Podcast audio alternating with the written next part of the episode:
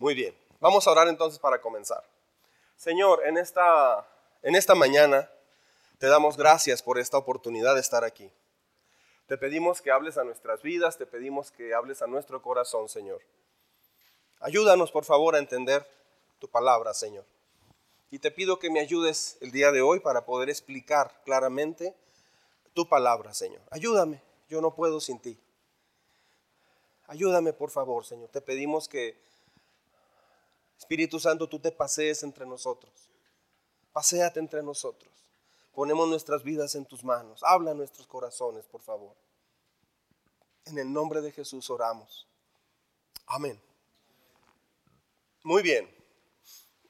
El tema es, bueno, la semana pasada hablamos de algunos hábitos que hay que dejar, ¿recuerda?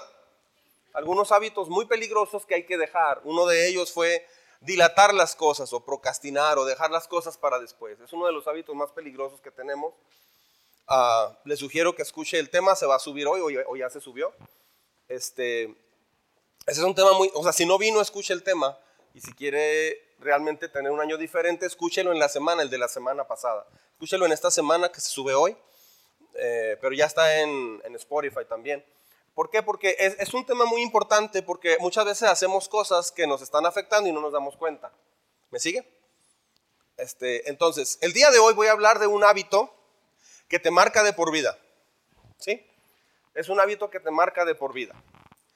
Ahora, si usted viene por primera vez, o es la segunda o tercera vez que viene, fíjese lo que voy a decir, ¿eh? le pido que escuche el tema, pero no necesita participar del tema. ¿Cómo ve? O sea, usted ya pasó con 10. O sea, si usted viene por primera o segunda vez, solo venga como oyente. ¿Sale? ¿Estamos? Pues, pues, ¿de qué va a hablar?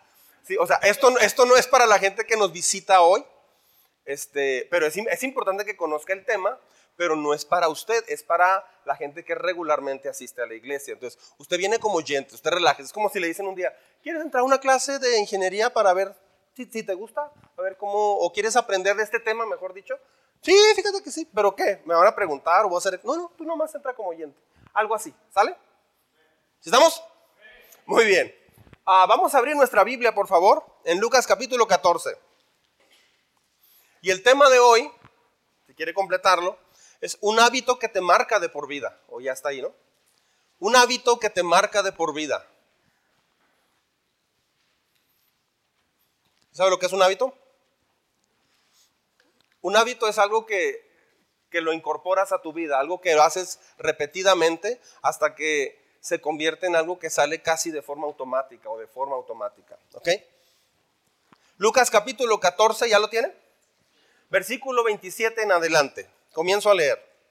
Lucas 14, 27. ¿Sí? Jesús está hablando, antes de leerlo, Jesús está hablando a mucha gente. Dice la Biblia que multitudes lo iban siguiendo. Así dice, multitudes lo iban siguiendo. Y, lo iban siguiendo específicamente porque días atrás había hecho el milagro de alimentar a más de 5 mil personas. ¿Sí? Ah, se dice que no fueron 5 mil, se dice que fueron casi 10 mil, contando mujeres y niños. Pero imagínense, hizo ese milagro, entonces la gente pensó, wow, no, pues sí conviene. Sí conviene seguir a Dios, porque si nos alimentó de esa forma, pues sí conviene. Entonces a, la gente le llamó mucho la atención cómo Dios les proveyó del alimento que necesitaban. Conseguir comida no era tan fácil como lo hizo Jesús. Un niño traía algunos peces, algunos panes, Jesús los agarró y dijo, hagan sentar a la gente. Y una vez que oró por los alimentos, se empezó a repartir y se empezó a ver un proceso de multiplicación, un milagro impresionante. Y, y fueron alimentadas todas las personas y sobraron 12 canastas. Imagínense. O sea, sobró para el recalentado para los apóstoles. Ah, o sea, fue, fue un milagro material impresionante. Entonces la gente se impactó mucho con eso y empezó a seguirlo. Entonces, iban multitudes siguiendo a Jesús. Y Jesús, cuando lo iban siguiendo multitudes, tal vez algún predicador moderno podría decir, bueno, ¿sabes qué? Eh, tráete a un cantante de rap cristiano, vamos a, hacer una campaña, vamos a hacer esto, vamos a poner luces, vamos a hacer un show, vamos a hacer esto para atraer a la gente, vamos a hablarles de las promesas de Dios, vamos a hablarles de esto, de aquello. Entonces, una vez que, hicieron todo eso, una vez que, iba siguiendo toda la gente a Jesús, en ese momento Jesús ah, ve que lo va siguiendo una multitud de gente impresionante y Jesús se voltea y les empieza a decir cosas muy importantes. De hecho, este, este capítulo es muy impactante porque Jesús no les, no les platica las mil y una maravillas. Al contrario, les dice, los requisitos que se necesitan para entrar al cielo. Fíjense qué interesante. Ah, mucha gente entonces va a una iglesia porque quiere escuchar la esperanza de la vida eterna y quiere entrar a la vida eterna, pero no estamos dispuestos, no nos gusta que nos diga Jesús o la Biblia eh, lo que necesitamos cambiar para eso. Bueno, Jesús es lo que hizo. Así es que el día de hoy vamos a seguir ese, ese mensaje. Comienza a hablar de varios puntos y uno de ellos empieza en el, texto 27. ¿Me está siguiendo?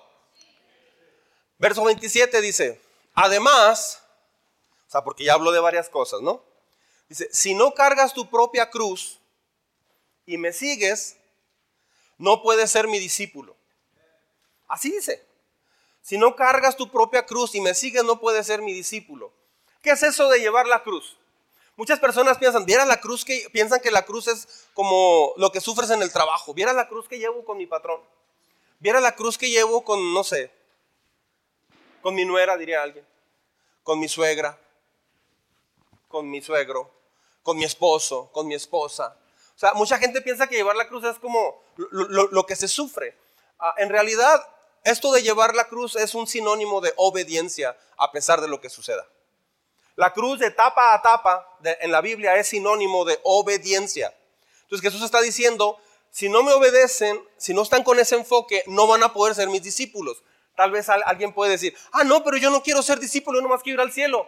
No, es que Jesús no vino a llevar gente al cielo solamente, Jesús vino a ser discípulos, porque los discípulos son los que van al cielo. Solo van al, cielo discípulos.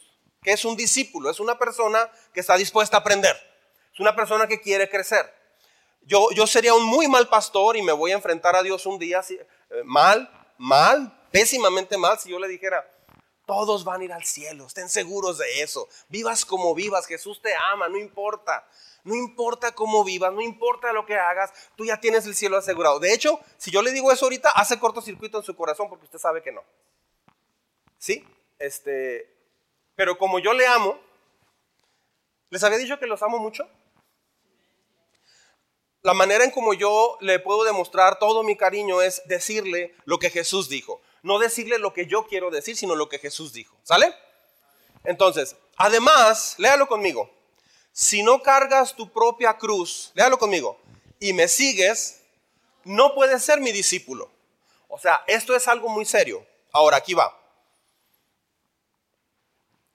Una vez que dice eso, Jesús empieza a decir ah, lo siguiente. Dice, sin embargo, no comiences sin calcular el costo. O sea, como que hace entrar en razón a la gente, así como, no brinques tan rápido, espérate, analízalo. Dice, sin embargo, no comiences, ¿estoy bien? Sin embargo, no comiences sin calcular el costo, pues, ¿quién comenzará a construir un edificio sin primero calcular el costo para ver si hay suficiente dinero para terminarlo? De no ser así, tal vez termines solamente los cimientos antes de, antes de quedarte antes de quedarte sin dinero y entonces todos se reirán de ti. Dirán, ahí está el que comenzó un edificio y no pudo terminarlo. ¿O qué rey entrará en guerra con otro rey sin primero sentarse con sus consejeros para evaluar si su ejército de 10 mil puede vencer a los 20 mil soldados que marchan contra él? O sea, lo que está diciendo Jesús aquí es que analiza primero las cosas, piensa primero las cosas. Antes de decir, yo quiero ser discípulo de Jesús. Pero le está diciendo a personas que lo van siguiendo bien emocionados.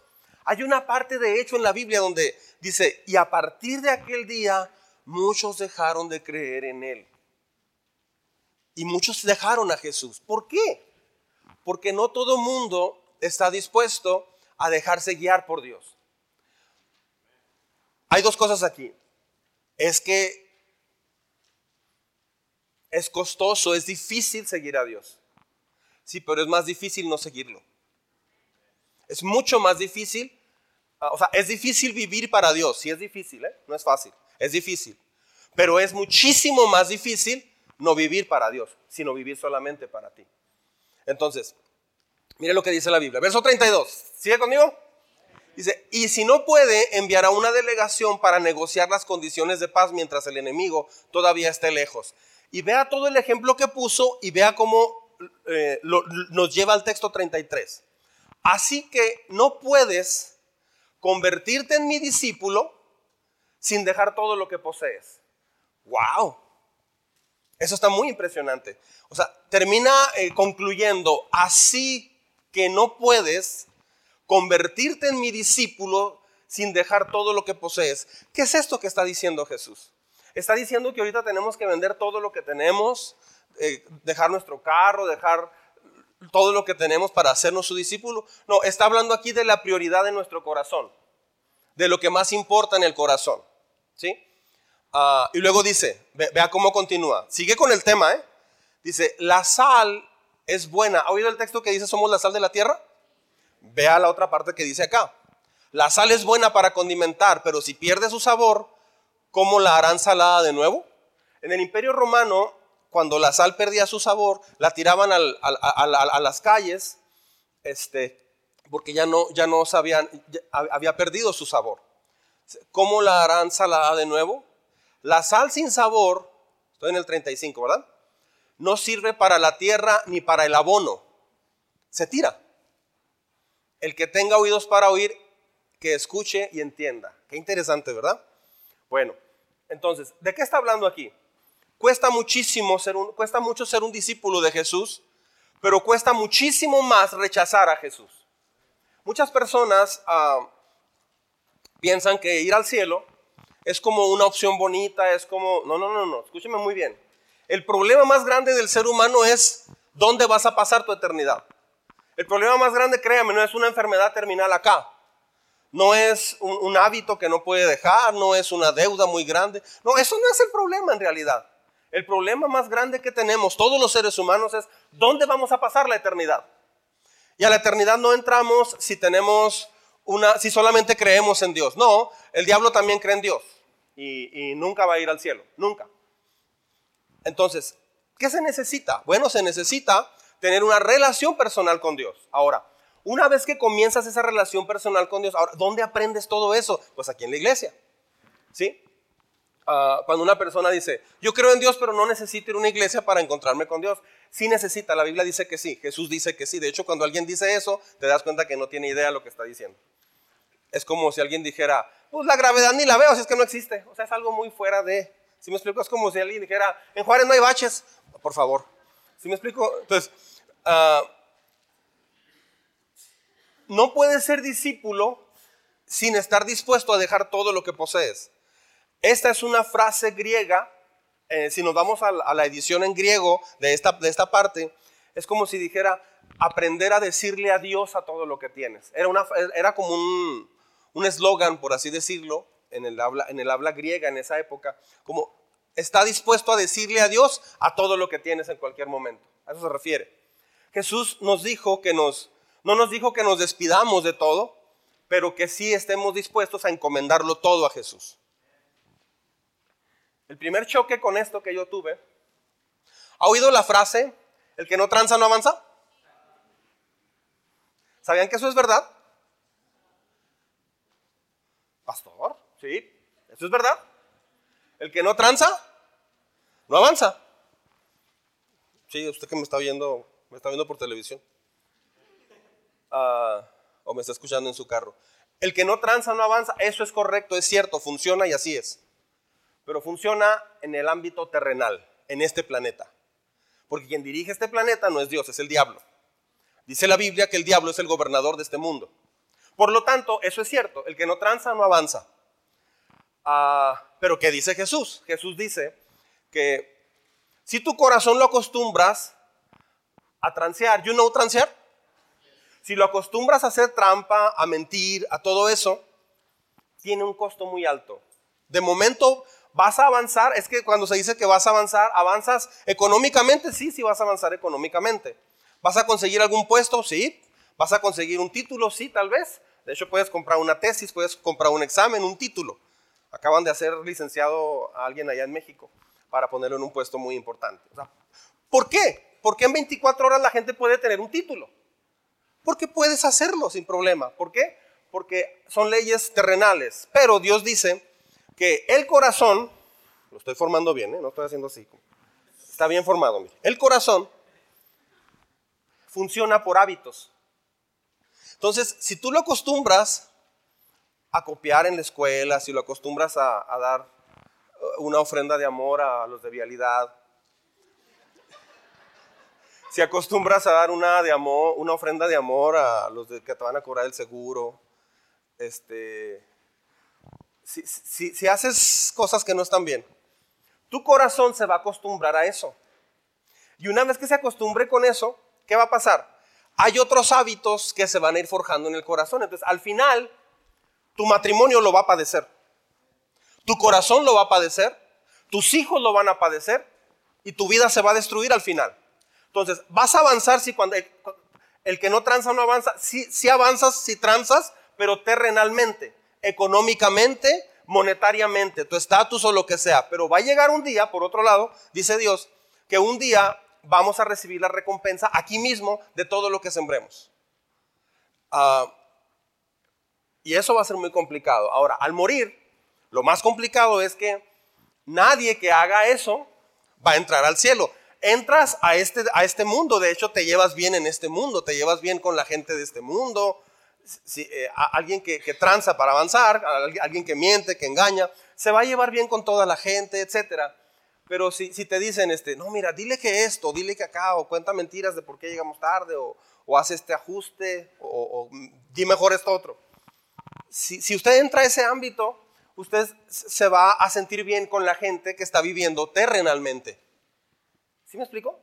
El primer choque en esto lo llevé yo en mi, en mi negocio, en el negocio de mi esposa y mío, que, Dios nos permite tener. Hace muchos años, cuando comenzamos este negocio, ah, yo me di cuenta que en la, industria maquiladora no se maneja todo transparente se maneja este, mal las cosas, no en todas las maquiladoras, pero sí en un gran número de ellas, al grado de que eso se puede llegar a normalizar. Y a veces las empresas ofrecen inclusive viajes, ofrecen muchas cosas a personas que están en compras o que están en ingeniería o en diferentes departamentos. ¿Por qué? Porque es muy atractivo, mira, ¿sabes qué? Cotiza, pero, pero mándame el trabajo a mí y yo te doy un porcentaje. Se dice que Donald Trump mandó cotizar pintura para la Casa Blanca. Y le llegó una cotización de, una empresa china. 3 millones de dólares. Luego cotizó una empresa italiana y le llegó la cotización 7 millones de dólares. Y luego cotizó en América Latina, una empresa latina, 10 millones de dólares. Le habla a los chinos, a la empresa china, y este, dije Donald Trump, ¿verdad? Perdón, el presidente Biden. Y, y el presidente Biden llama a los chinos, ¿por qué tú cobrarme 3 millones de dólares? Dice, ah, mire, un millón de pintura, un millón de mano de obra y un millón de ganancia.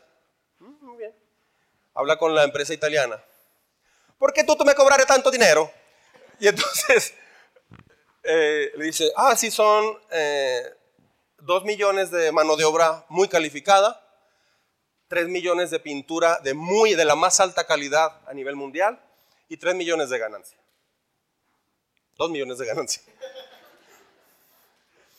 Y luego le habla a la empresa latina.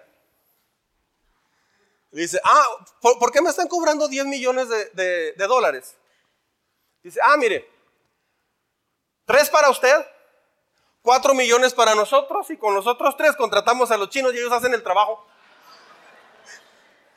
O sea, eso a veces se maneja tan común, se maneja tan normal, pero en realidad eso trae un costo muy alto. Cuando yo comencé el taller, yo me acuerdo que junto conmigo había muchos eh, jóvenes, porque yo era joven cuando empecé el taller, y, y, muchos crecieron exageradamente. Yo, yo me acuerdo que había pasado dos años y ya tenía tres fresadoras y así, pero ya había amigos que ya tenían seis fresadoras, tenían dos turnos de trabajo, compraron centros de maquinados de, cuarto de millón de dólares, tenían mucho trabajo, se diversificaron mucho, Yo decía, wow, qué padre. Y, platicando con ellos, oye, ¿cómo, ¿cómo, le has hecho? Qué padre, te felicito. Porque yo batallo mucho para vender, yo tengo hasta 10 clientes. Y me decían, no, pues no batalles, nomás agárrate con dos clientes, pero bien. Entonces, ellos hacían e, e, esos movimientos y eso, e, eso me frustró mucho porque yo perdí contratos muy grandes, pero muy, muy grandes. No una vez, fácil he perdido como unos 50 contratos, muy grandes contratos. Ya tendríamos un arca hecha nosotros, porque mi meta era generar tanta riqueza, pero mi prioridad no era ni siquiera mi casa, era construir un templo. Esa era mi, meta.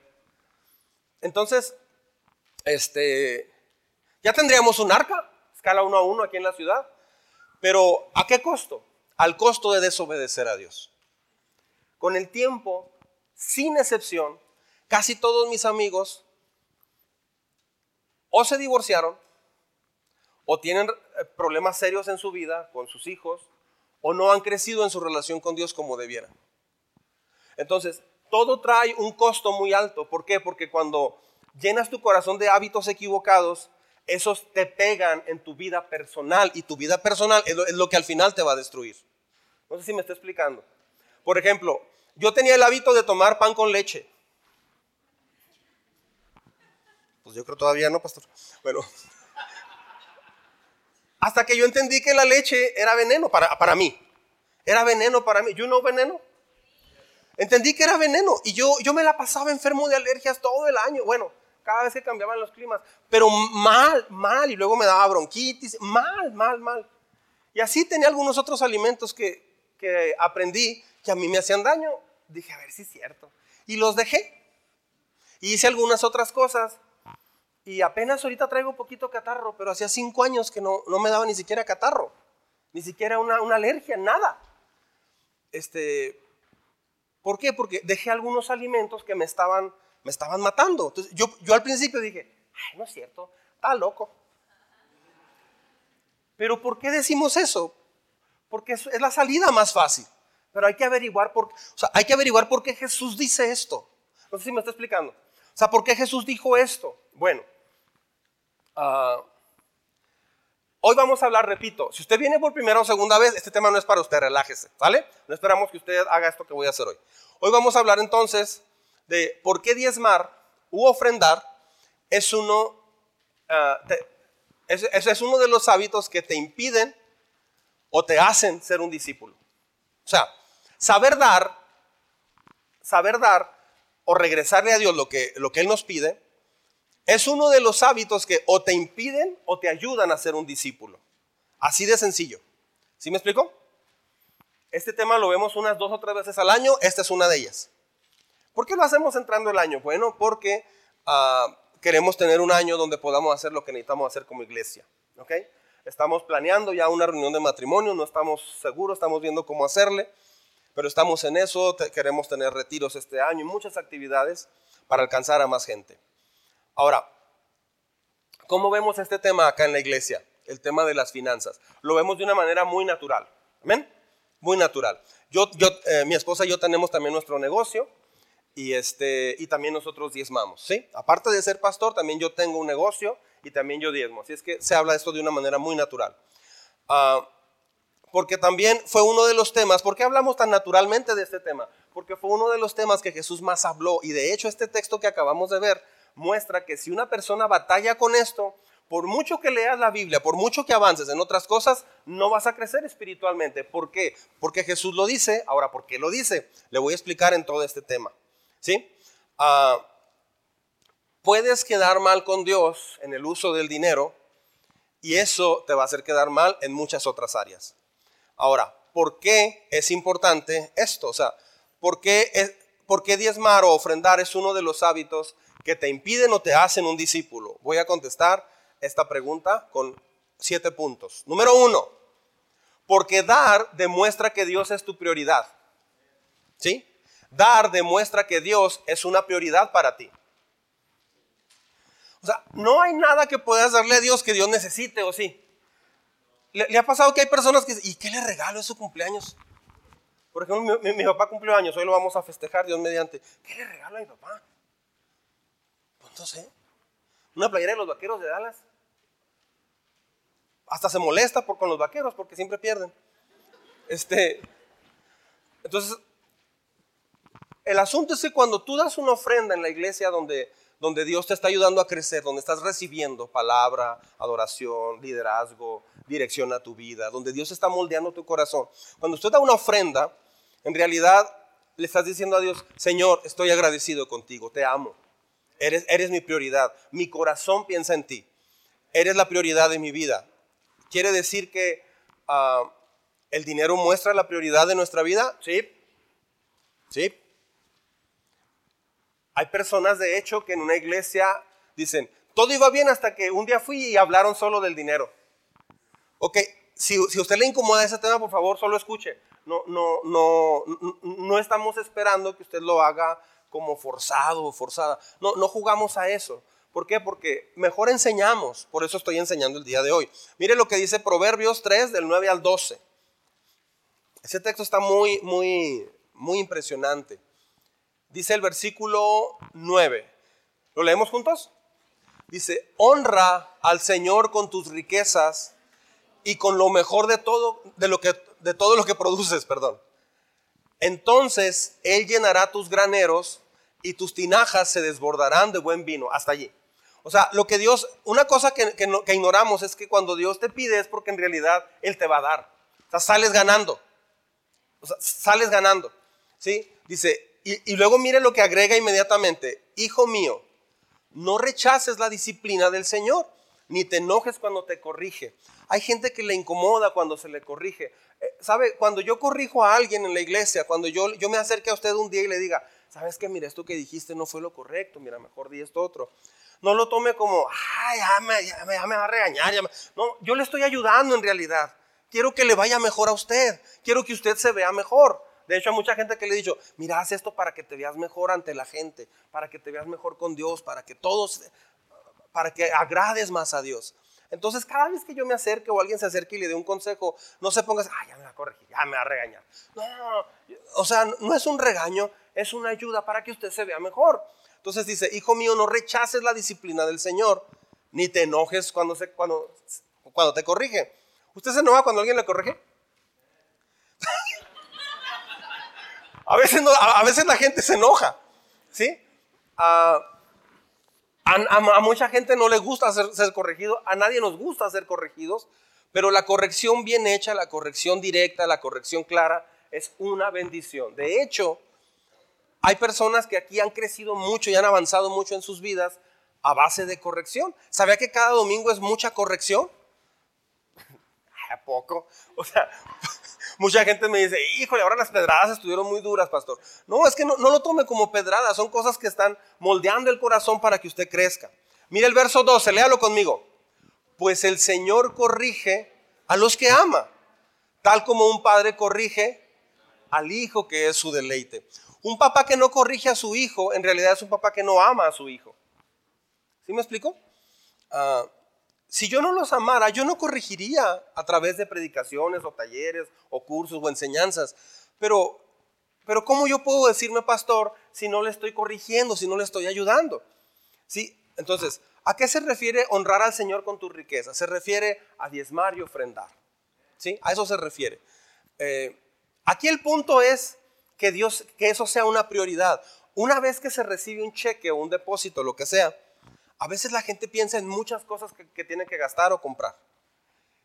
Y a veces, al final, pues a, ver si libra algo para poder eh, dar algo. La Biblia dice que el diezmo es el 10% de lo que ganas. Y, y, es lo que primero debemos hacer con nuestros ingresos. Ah, punto número dos. Diezmar y ofrendar no solo honra a Dios, también es un acto de adoración. ¿Sí sabía eso? Es un acto de adoración.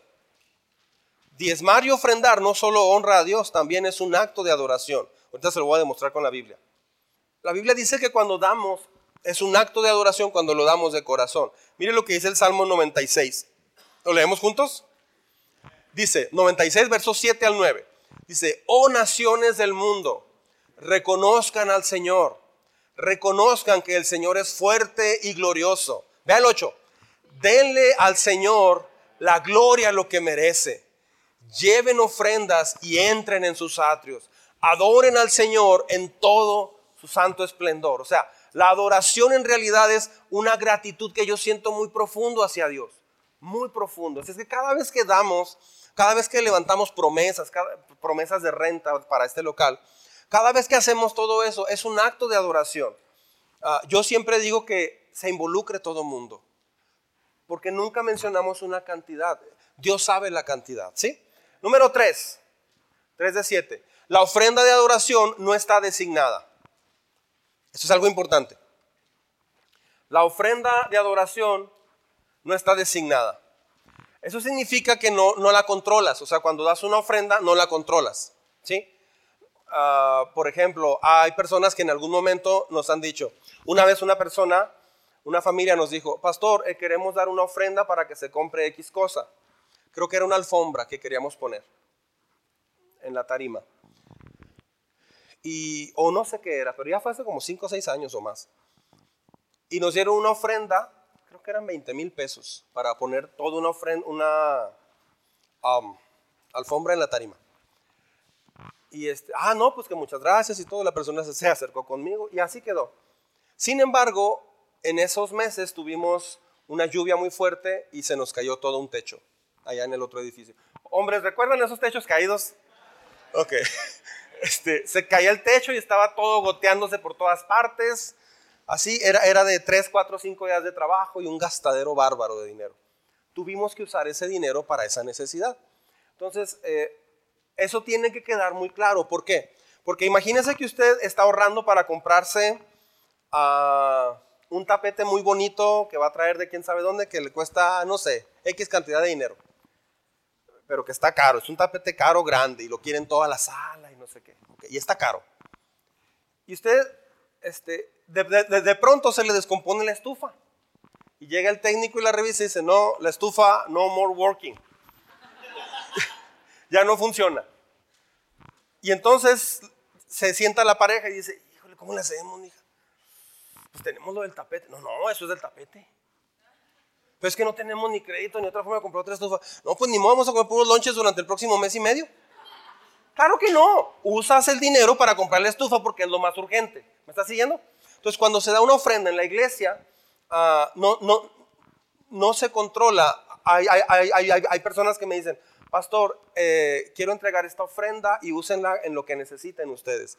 O sea, esa es la manera correcta. ¿Por qué? Porque no estamos hablando regularmente de las necesidades que como iglesia tenemos. Por ejemplo, ahorita nos urge comprar dos buenas bocinas. Los muchachos ya me han dicho esto desde hace... Ya, ya, ya. Este, desde hace mucho tiempo. La verdad es que por si... al último yo les dije, yo creo que hay que comprarlas entonces. De veras, y que, o sea, me hicieron bullying mal. Me trataron mal. Y yo les dije, a ver, tiempo, aclarando algo. ¿Creen que yo no quiero comprar esas bocinas? ¿Creen que no quiero mejorar el sonido en la iglesia? Ya se quedaron muy callados. Le digo, de querer, cómprate las mejores que encuentres del mercado. Pero el detalle es que hay que pagar. Entonces, uh, si, si, si está ahorrando para una televisión y se descompone el refrigerador, el dinero va para el refrigerador. Entonces, eso es ofrendar creyendo en fe de que estamos administrando de la mejor manera posible el dinero. ¿Estamos? Mire lo que dice la Biblia. Primera a los Corintios 16, 2. ¿Sí? Primera a los Corintios 16, 2.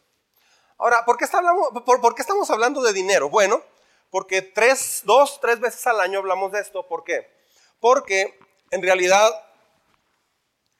casi todos los divorcios que hay tienen un tema de dinero la gente que se aparta de Dios siempre va a un tema de trabajo, dinero. Casi siempre. Eh, y el dinero, la cartera demuestra cuáles son tus prioridades. Este, se habla, no sé, de hacer una ofrenda especial en la iglesia o algo y, no, pues que no traigo. Pero esa tarde te llama Pancho Macetas. Y te dice, oye, este, vente una carnita asada. No, no, no traigo dinero. No, es que no puedo, si no, si no con mucho gusto. No, es que ando bien gastado. ¿O a qué hora es eso? ¿Qué? Pues no que no traía. pues a las seis. Híjole, ¿qué hay que llevar o qué? Es que ando bien gastado. No, no, tú nomás tráete las chuletas. ya está todo lo demás, la sal las servilletas y el salero ya está listo. Tráete nomás este, bueno, falta el aguacate, tráete, tráete un kilo de chuletas o no sé. Hijo, no sé si pueda, ¿verdad? No creo que pueda. Llega. ¿De dónde sale el dinero? ¿Quién sabe? Pero sale. Se quedando bien gastado. Este, pero se hacen cosas, o sea, gastamos en cosas que, que, no son la prioridad, ¿sí me explico? Entonces, dice primero los Corintios 16, 2. Léalo conmigo en voz alta, por favor. El primer día de la semana, cada uno de ustedes aparte y guarde algún dinero conforme a sus ingresos. ¿Sí? Ah, número 4. La ofrenda de adoración se da donde adoras. ¿Ok? La ofrenda, le llamamos ofrenda de adoración porque, porque en realidad dar es un, es un momento de adoración. ¿Por qué? Porque estás agradeciendo a Dios. ¿Sí? Cuando usted ofrenda, lo que está haciendo es lograr que esto avance. Platicaba una, una persona a mi mamá, le decía, dígale a su hijo, Soco, que, que, hay una bodega que bien renta, la pueden rentar y ahí se pueden ir. Y otra persona, amiga de mi mamá, que es pastora, le dijo, no, pero la congregación este, es una congregación que, que, va adelante, que pueden con el gasto que tienen allá en las Anitas. Qué bonito oír eso. La realidad es que podemos pagar una renta que está muy altísima. Este, a veces nos desbalanceamos, pero, pero hemos estado aquí como iglesia desde el 2001. O sea, como iglesia comenzamos desde el 2001. Y en cuatro locales con este que hemos estado, hemos logrado avanzar porque tenemos con qué pagar servicios y todo lo demás. Este, ¿De dónde viene ese dinero? De lo que nos, cada uno de nosotros eh, tiene.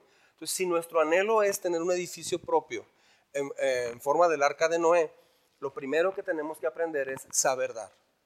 Ahora, ¿por qué? Porque dar muestra tu nivel de adoración.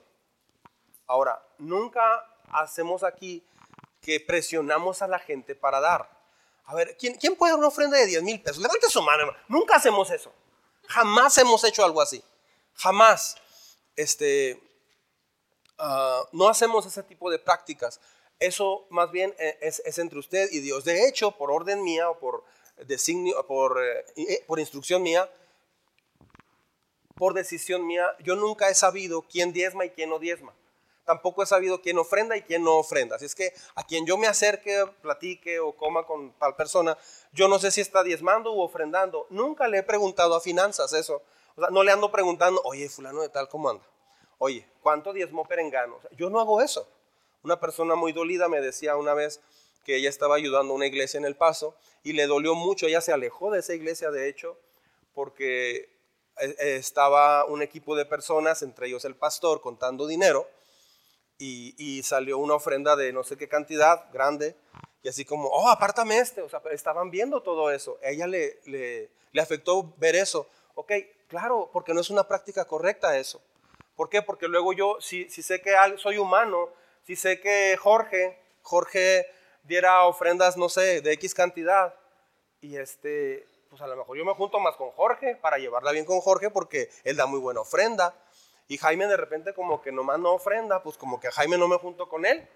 O sea, entonces para evitarnos cualquier situación de ese tipo, yo no sé quién ofrenda y quién no, nunca ando preguntando. Amén. Entonces, Deuteronomio 14, ah, verso 23.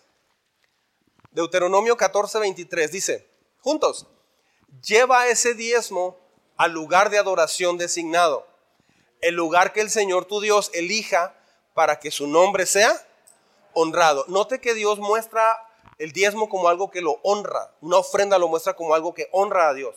O sea, eh, atención, es bueno dar a organizaciones y a personas con necesidad, eso es muy bueno, pero eso no es diezmo y no es, y no es adoración. No es diezmo, no es ofrenda. eso es algo que usted hace personalmente. Dios lo que dice es que el diezmo y las ofrendas lo debemos entregar en el lugar de adoración, donde recibimos instrucción de la palabra y crecimiento y todo eso. El ejemplo que he puesto muchas veces es el pago del agua. Por ejemplo, le, cortan el agua y usted va muy, muy molesto a, a, Junta de Aguas. Oiga, ¿no tengo agua? Ah, ¿Trae el número de recibo? sí, mire, es así, asado, de medidor, no sé. Es que no ha pagado, señor. ¿Cómo que no ha pagado? Si tiene seis meses sin pagar. Se lo cortaron porque ya tenía demasiado. No me lo habían cortado, no, pero, pero ya se lo cortaron porque ya debe más de seis mil pesos. Es que sí lo he pagado. Ah, sí, ¿dónde, tiene los comprobantes o cómo pagó? Mire, por ejemplo, cuando voy a Lesmar, yo le doy al que empaca. En los parqueros yo siempre doy abundantemente. Y hay un señor atrás de mi casa que tuvo una necesidad, yo le ayudé, le ayudé a desponchar su carro. O sea, hice cuentas fácil, he gastado esos seis mil pesos en estos seis meses. Doy a muchas personas. ¿Por qué me cortaron el agua? Porque usted está recibiendo un servicio de junta de aguas. Pero yo lo doy a, todas partes o tengo que darlo al agua. No, lo puedo dar a la junta de aguas está en todo el mundo. Yo puedo darlo en todas partes. No, no funciona así. O sea, mucha gente dice, no, pues yo le di al parquero, yo doy acá, yo doy allá, yo ayudé a los Boy Scouts o ayudé a esto, por lo tanto ya no tengo que diezmar, lo descuento de, del diezmo. No, así no funciona. Hay gente que hasta compra Biblia y lo descuenta del diezmo. O, sea, como si hasta para la Biblia le piden descuento a Dios o ponen el, IVA acreditable, ¿no? Este, entonces, tu, tu ofrenda de adoración es en la iglesia donde asistes. Amén. Número 5. La ofrenda de adoración está planificada. La ofrenda de adoración está planificada. You know planification? O sea, no, no jugamos acá a dar espontáneamente. Este, así como, por favor, levántese y diezme o haga esto, vamos a... No, no, este, no hacemos eso. Planifíquelo. ¿Por qué es mejor planificarlo? Porque a Dios le agrada eso. Quiere decir que está en tu corazón y en tu mente. ¿Sí me explico? Hoy es mi cumpleaños. Ah, ¿por qué es tu cumpleaños, mija? Si no te acuerdo. No, híjole. Este. Ah, espérame, espérame, es una flor. Dame una flor, gracias. Es cumpleaños, mija. O, se para de repente, entran a una tienda y compra algo. No sé, algo. Un suéter. Mira este, aquí está. Ya, se lo pone y todo. O sea, ¿te paraste y entraste para comprar mi suéter? Sí, es que no me acordaba que cumplías años, pero aquí está ya. ¿Te lo envuelvo o ya te lo llevas así? O sea, eso está bien raro. Entonces, la e, es, es, muy diferente. De hecho, lo que te ayuda es cuando llega el regalo. Por sencillo que sea, llega y, y es algo muy padre. Este. No solo das espontáneamente, oras al respecto y das consciente de cuánto ganas y cuánto Dios quiere que des y cuánto puedes dar. ¿Sí? Número 6. Ya voy a acabar. ¿eh? La ofrenda de adoración es proporcional. La ofrenda de adoración es proporcional. Proportionation es la palabra. O sea, si esa semana no ganaste nada. Sea, hay gente, no, no, no gane nada, pastor sí me pagaron, pero no gané nada. No, no, pues si te pagaron, recibiste un ingreso. La Biblia dice que de, todo lo que recibas. Hay personas que me preguntan, oiga, y luego si me encontré mil pesos, por ejemplo. Empecé esta otra actividad, pero no es mi trabajo principal, es una actividad secundaria. Dice la Biblia que de todo lo que recibas. ¿Dónde quieres que Dios te bendiga? ¿En alguna actividad o en toda tu actividad? Ahora, es muy padre, yo le he dicho mucho esto a los jóvenes, principalmente lo digo a los jóvenes. Si usted quiere ser joven, escúchelos, le voy a decir exactamente lo que le digo a ellos muchas ocasiones. Si quieres asegurar tu futuro en Dios, más que los afores y más que cualquier otra cosa, pon en la más alta prioridad darle a Dios lo que es de Dios. Y aprende a sembrar abundantemente. Si piensas en una carrera, si piensas en un trabajo, si piensas en un negocio, no piense por favor en cuánto voy a ganar. No, no, porque un día todo eso se va a acabar. Piense mejor de lo que me van a pagar ¿cuánto podré aportar? Suena tan padre cuando, cuando alguna joven o un joven dice, ¿sabe qué es lo que más me gusta de este aumento de sueldo que me dieron? O de este trabajo que tengo, que puedo dar más para la iglesia. Porque es gente que sabe, reciben, entienden el beneficio que han recibido de haber llegado a esta iglesia. Si no ganaste nada en una semana, entonces, pues no das nada. Si ganas poco, das poco. Si ganas mucho, das mucho. Es proporcional a lo que ganas. Ah, o sea, muchas personas dicen, lo importante es dar. Una persona me decía eso. Lo importante es dar. Yo cada semana doy mis 10 dólares. Yo no le pregunté cuánto daba, pero él me dijo, yo doy mis 10 dólares, pastor, cada domingo. Ok, pues yo no le dije nada. Pero una vez me invitó a comer y me decía, oye, ¿te acuerdas de que yo te, dije que yo daba 10, 10 dólares por semana? Se tengo una duda, que mucha gente me pregunta de repente eso. ¿Estoy bien? Pues no sé, es el 10% de lo que ganes. Es que en realidad no gano ni 10 dólares yo. Ah, pues todo está bien. Pero no me checaba la información porque él traía un carro nacional nuevo, tenía hijos en el TEC de Monterrey, viajaba mucho. Digo, pero entonces, eh, si, no, si no te está yendo bien en tu negocio, ¿cómo sostienes todos tus gastos? Porque vives bien. Dice, ah, no, no, es que de lo que, todo lo que entra a mi negocio, yo de ahí saco todos los pagos. Mandado, empleados, impuestos, carro, todo, todo, todo, todo. Y al final yo me doy un sueldo. Le digo, ¿cómo?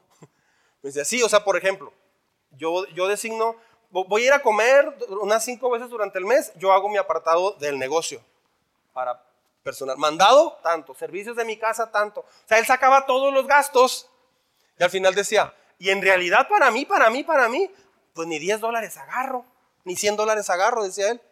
Le digo, no, pero sí estás recibiendo mucho más, ¿no? No, no, sí, pero ya el sueldo así específico mío es muy bajo.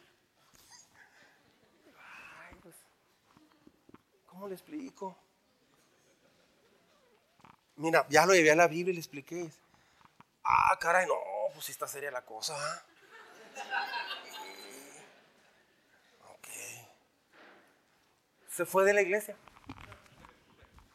Se fue. Este, yo dije, wow, ¿qué le vas a decir a Dios? Señor, me fui porque me dolía darte tanto dinero. Si Dios te da la habilidad para trabajar, dio su vida por ti, preparó una iglesia como el arca para que usted llegara a gusto a sentarse aquí un día. Preparó un matrimonio como pastores para, para que usted pudiera recibir una enseñanza. Preparó gente que sabe cantar, gente que sirve en diferentes ministerios, para ya recibirle a usted y que, que restaure su vida. Entonces, es, es una cuestión de, de, gratitud. Ahora, si es importante cuánto estás dando. Cuando yo estaba niño, una vez, bueno, déjeme mirar al otro punto y termino con este ejemplo. Dios no quiere tu dinero, sino lo que representa. ¿Sí? Se parece al otro punto, pero voy a, unirlos. Dios no, busca tu dinero, sino lo que representa. Dios no quiere tu dinero, pero lo que representa. Por ejemplo, yo cuando era niño, tenía como cuatro años, mi mamá me mandó, ya había puesto este ejemplo, pero es buen ejemplo. Mi mamá me mandó a comprar algo a la tienda. Ahí voy, era cuando en, Nuevo Casas Grandes, Chihuahua, todavía, pero yo, iba, me acuerdo, a la tienda de cuatro años de edad, solo, como a tres cuadras. Iba y, compraba, compré lo que me pidió ahí con el señor Figueroa. Y, compré lo que me pidió mi mamá. Y en eso veo que un niño llega. Y dice, vengo a sacar mi apartado. Y va la mamá con él. Y dan un, es que antes se usaba, había tiendas, papás, ¿me recuerdan eso? Levanten la mano, por favor. Ok, ahí habemos algunos. Había algunas misceláneas, o en la escuela inclusive te pedían el ahorro y te lo regresaban antes del 10 de mayo. No lo daban para el Día del Padre, por cierto, eh, ahí hay problemas. Pero entonces te regresaban el ahorro del Día de la Mamá. O, o bien ibas a la miscelánea y ahí ibas dando por semana, cinco pesos.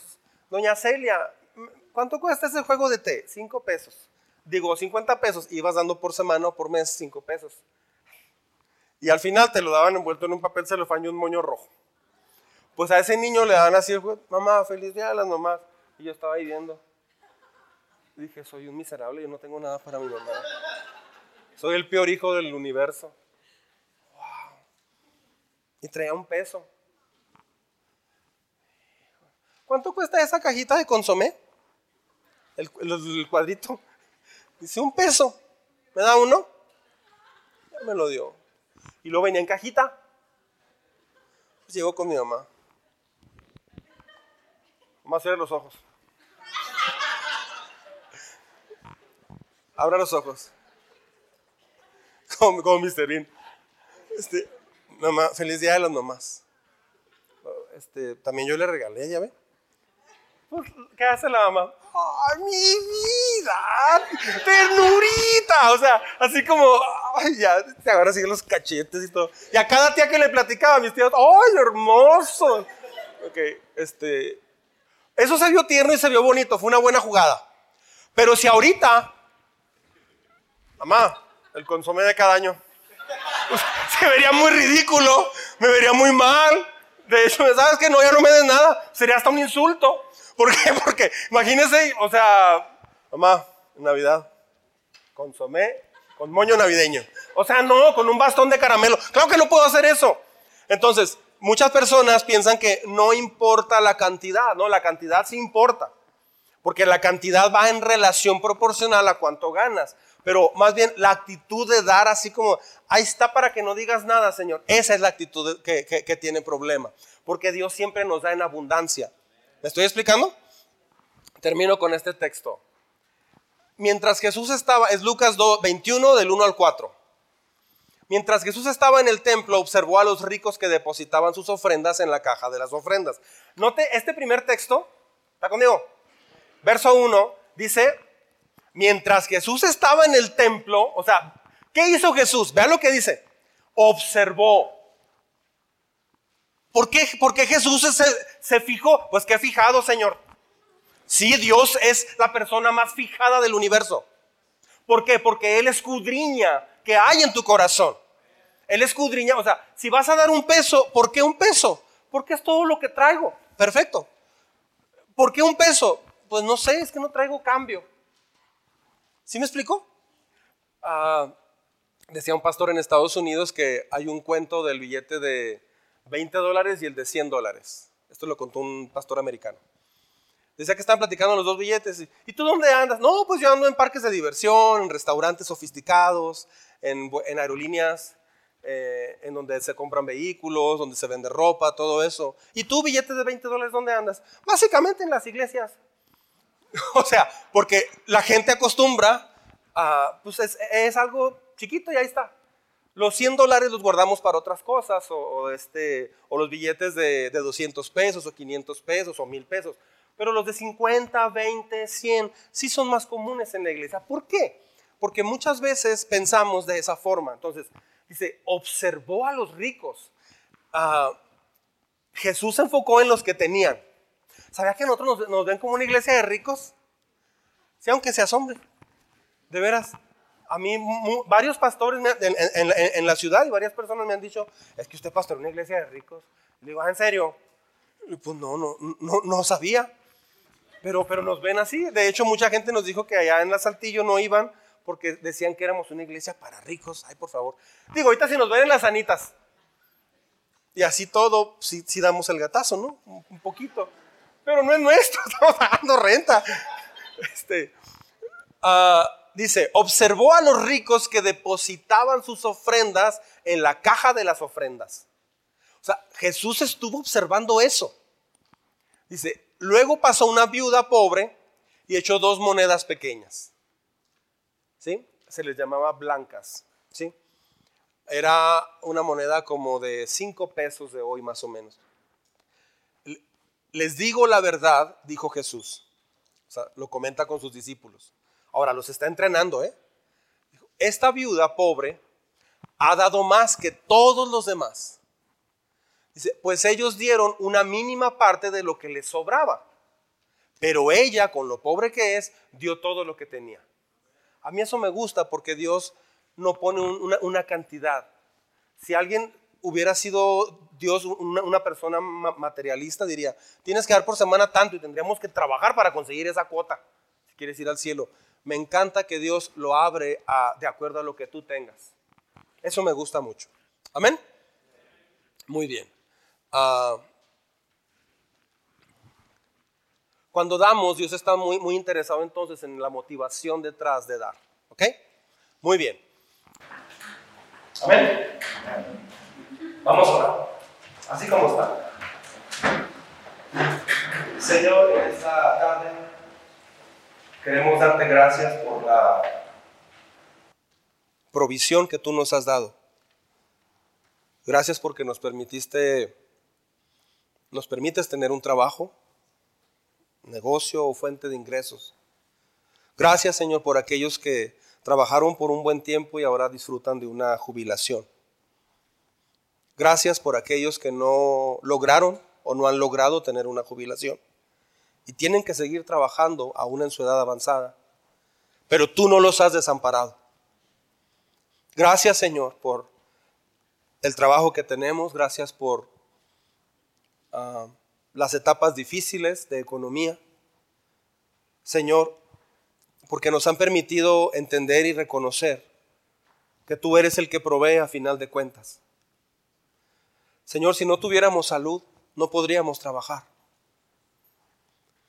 Si en el mundo se dejara de, si un año dejara de llover en este planeta, Señor, el mundo se moriría de hambre.